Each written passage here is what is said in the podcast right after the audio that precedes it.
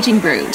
Today we're going to talk about devices in your classroom and some tricks and tips of how to manage those to maintain your sanity. So, I mean, there's there's really three kind of things we're going to talk about here. Um, we're going to talk about situations where you're one to one, where you have a constant access, typically in your classroom, to a device, whether it's an iPad, whether it's a laptop, something like that. Then we're going to talk about a situation which is more, I guess you'd call it more two to one or laptop cart situation. Something like that that's shared amongst many classrooms, so many kids would be using the same device. And then we're going to talk about the commonalities between the setups and management of those systems. Um, a one-to-one uh, situation, you'll typically have a cart or a large box or bin or shelving unit with your laptops in them. Or it could be that you're in a middle school and your kids just bring the laptops in with them, or Yeah. the device if they're an iPad school. Yeah, so they would have them with them at all times. Regardless, what you want to do, first off, is make sure that there is a labeling system somewhere in your room that is labeled the kids' names, which is different from the two to one, which we'll get into later. Yeah. Um, you want to explicitly have the kid's name on it because no matter if you're a middle schooler or grade one, they're gonna lose something at some point, And they or they're all gonna get look the same. and they're gonna look like, someone's gonna get someone else's by accident, yes. and that's going to be a thing. Oh, it's to cause meltdowns. Yes, so you want to make sure that you have it clearly labeled who owns which one, and typically there'll be some sort of numbering system from your IT department that tells you know this is this kid's computer.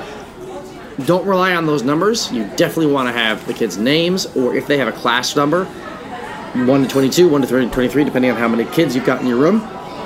It's clearly labeled what who owns which one. Yeah. Less confusions um, you want to be constantly reinforcing and letting kids know about the laptops being in the room and how they're not always going to be taken out.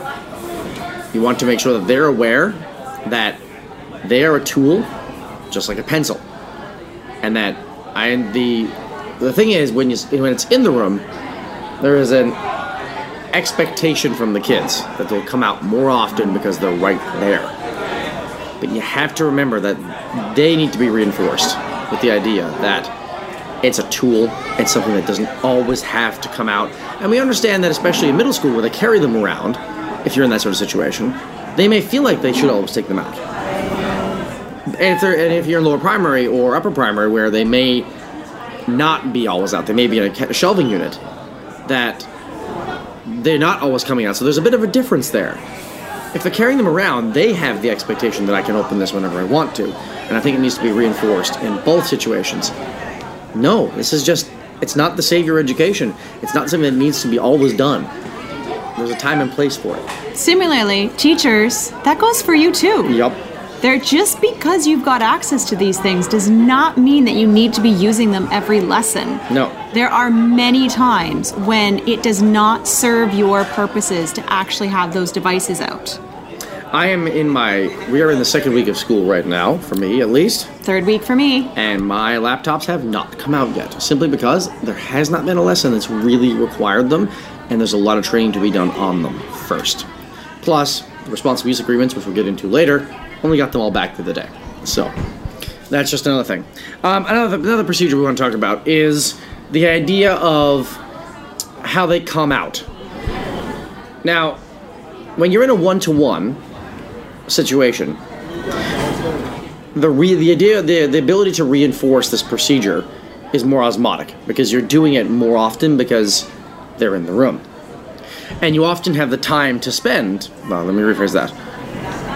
You have you have the ability to have the time to spend on taking them out and putting them back in appropriate ways without even doing it. Matter of fact, one of the first lessons I do with my kids is we don't even open the laptop. We literally take it out, bring it to our desks, and put it back. And that's exactly what I did with my kids in the first week. So we're in week three, but in the first class, the last 10 minutes of the period, because I'm a specialist, so my first period is basically hi, here's who I am, this is who you are. Let's do a tour of the room so you understand where everything is. Okay, now we're going to practice getting the laptop out and we're going to practice putting the laptop away. Yeah. and they may get really excited to get their hands on that laptop. Oh, did they but ever. The lid stays closed. It sure did. Yep. And that, and that and in doing so also reinforces a lot of the philosophies uh, behind what your environment looks like during this time. But we'll get into that in a few minutes once we've covered some from some of the one to two stuff. You've got a bit more time constraints on that simply because you're sharing it. Yes. And it could be that you maybe you've got the devices in your classroom, but it's not a full class set. Yeah. Or maybe you need to go to the other side of the school and borrow the cart and wheel it down. regardless, you're a few. Uh, there's a good few things that change. For one thing, you might have a different labeling system. It might be more like a rotation of numbers, or it might be a color label system instead of the students' names, because they're respond. You don't want because you don't want to cover the top of the laptop with everyone's kid, every kid's name who's using it. Because that could be 600 kids. Yeah. And you also want to make sure that they're aware of a consistency. If they don't have that consistency, if because the students' names aren't on there, then they won't know what to do every time. So, a color and label system, a numerical labeling system, something like that will, will do the job there. Um, your workflows won't be as consistent with this because they're not always taking them out. But they are equally as important. Yes. So you may have a visual on your cart that's a school wide policy for how the laptops or iPads or whatever come out of the cart and get put back. And if you don't, then you might want to take some initiative and do it yourself. Yeah. One of the things you, as some really basic, is every laptop gets a number, or every device gets a number, and every slot has a number. Yeah. And just make sure that the correct devices go into the correct slots. And then at the end, because you know somebody else is wanting to use those, do make sure and have a student do this because you don't need to. Do make sure that everything is plugged in again. Yep. And you have a job like now we're kind of venturing into the world of what's commonality between both programs. First one is that very thing. It's the idea that you should have a job role in either situation that is about making sure the laptops are put together properly. In a one-to-one situation, that job role may be more consistent and it may be a weekly role. Um, in the one to two program, it might be a bit less. It might be just telling a student, "Can you please go check the laptop cart?" Or there might be a you know X number of times where like the first for the next three times, you two have the job of making sure all the laptops are plugged in, they're put in the right slots when we're done with them. Yep. And it could be even be something as simple as just asking a random student in your class to do it and not actually having it as an official job on the job board. Yeah. But just making sure that it's done and it's not something that you need to do. the environment has to be a similar space. Yeah. So what we recommend, we're going to a few things for the environment when dealing with the device. Number one, liquids and laptops don't like each other. No, So- iPads are the same way. If you are in a classroom with desks, then you may want to have the liquids, like the water bottles, be put on the floor as long as those devices are on the tables. If you're a specialist and you don't have tables in your room, then you may want to designate a single wall where all the water bottles go against the wall, and so they're nowhere near those devices. Yes. Um, if you're in a classroom environment, a more traditional one with desks in it, you may also want to have the have any food or anything like that cleaned up, cleaned off, put away. No scraps on tables, anything like that. Anything that could be a distraction or could harm the computer should be nowhere near it. Yeah. So that means that if you've got visual art and then you're using laptops right afterwards, clean up the visual art, Yep. the paint, the Papers. the papers, the glue, and all the sticky residue. Yep. No one wants a sticky computer. Oh, and another big one is if you know your kids have just eaten lunch or a snack, they should wash their hands before they use the device.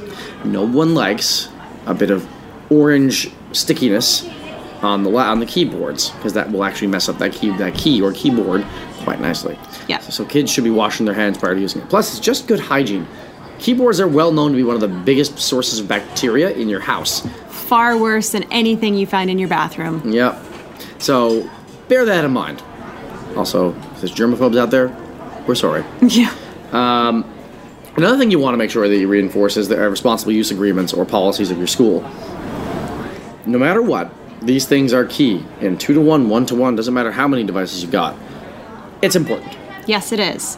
And it things like that cover everything from what happens when they do something naughty on the internet right through to how they should be walking with that device in their hands. Yeah. And then within the classroom, if you are not in a one to one situation, well, you want to think about how are the kids going to be sharing those devices? Because sometimes, you know, for instance, they're working on typing something out. Well, is it one person doing all the typing? Is it one, are they doing a sentence each? How is that going to be shared so that it doesn't become World War III? Yeah. So just make sure you reinforce the uh, responsible use agreement. Going over some basic procedures that you can use in either setting to get the computers out and back. Uh, one common one that we see a lot is you have the job role, open up the cart or whatever it is. Then you call students up. You may call your even numbered students, you may call them by table, regardless, but you should never just send your mass class on to get the to get the devices. Scary. No, it creates hassles. Do it by table group, do it by you know student number, do it by color, something or have a table manager where one person is responsible for getting the laptops. They just go ferry them back and forth. It might take a bit more time, but that gets them there and back safe. Yes. Second thing you want to reinforce is two hands on laptops all times. Yep. The only reason I, as a teacher, can do one hand is because my hands are big. But that's still technically not safe Yes, because so- you could still drop it. Yes, so when I'm with my kids, I do do two hands on, simply because it models the it models the behavior for them. So if I'm moving around in the classroom, I will put my two hands on the laptop and move it back and forth. Really make sure you do that.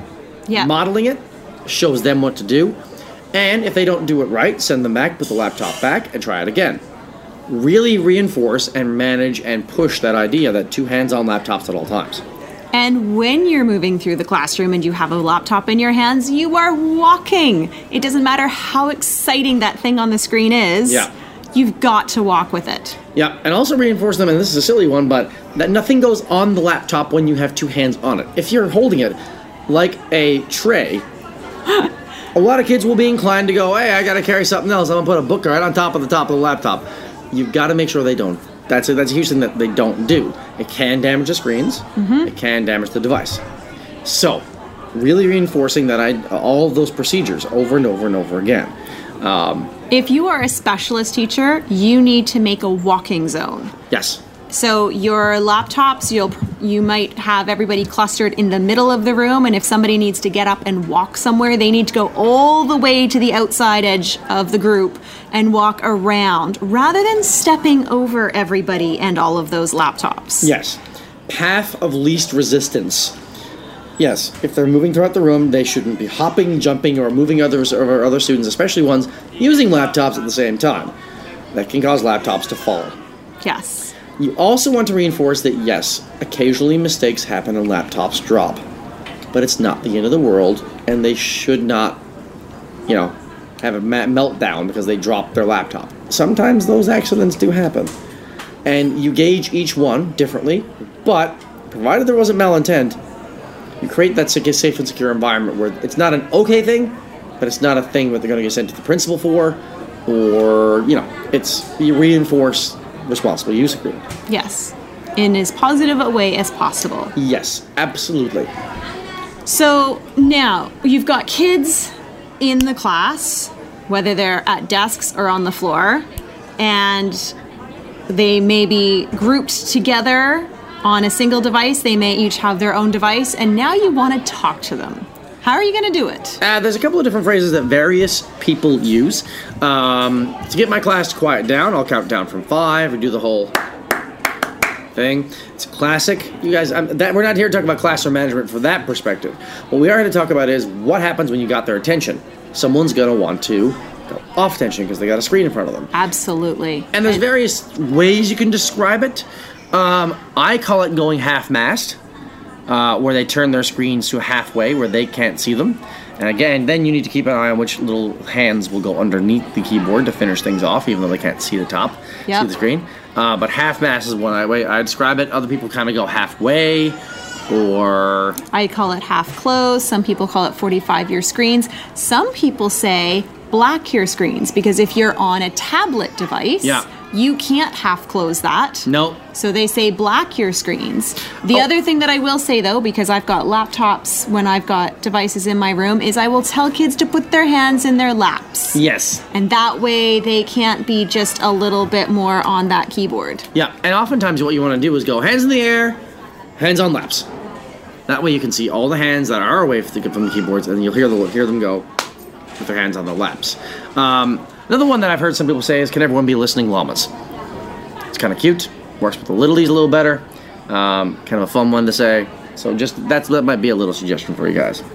Um, and I know if you're a sports fan, uh, a lot of sports fan teachers will often go, and a hush fell over the crowd and that's often the kids' cue to put their screens halfway and pay attention to the teacher. Whatever you decide on, it needs to be practiced. Yes. And you sh- and do it randomly. Yeah. Be in the middle of your sentence in the middle of the lesson and then switch something all of a sudden so that the kids have to tune in again. Yeah. So these are all different ways you can manage and kind of get kids to get attention again. But basically, think before you get your devices out, when if you're thinking about using them, go through in your head all the different ways that your kids are going to get those out or put them away. Um, and figure out what kind of procedure and workflow is going to work best for your classroom. And it should be constantly and consistently reinforced. Yes. If there's changes in it, make them aware of it, make it a very transparent thing for them. Because if otherwise, it's not going to work. Nope. And if you've got kids forgetting, maybe that means it's time to practice again. Yep.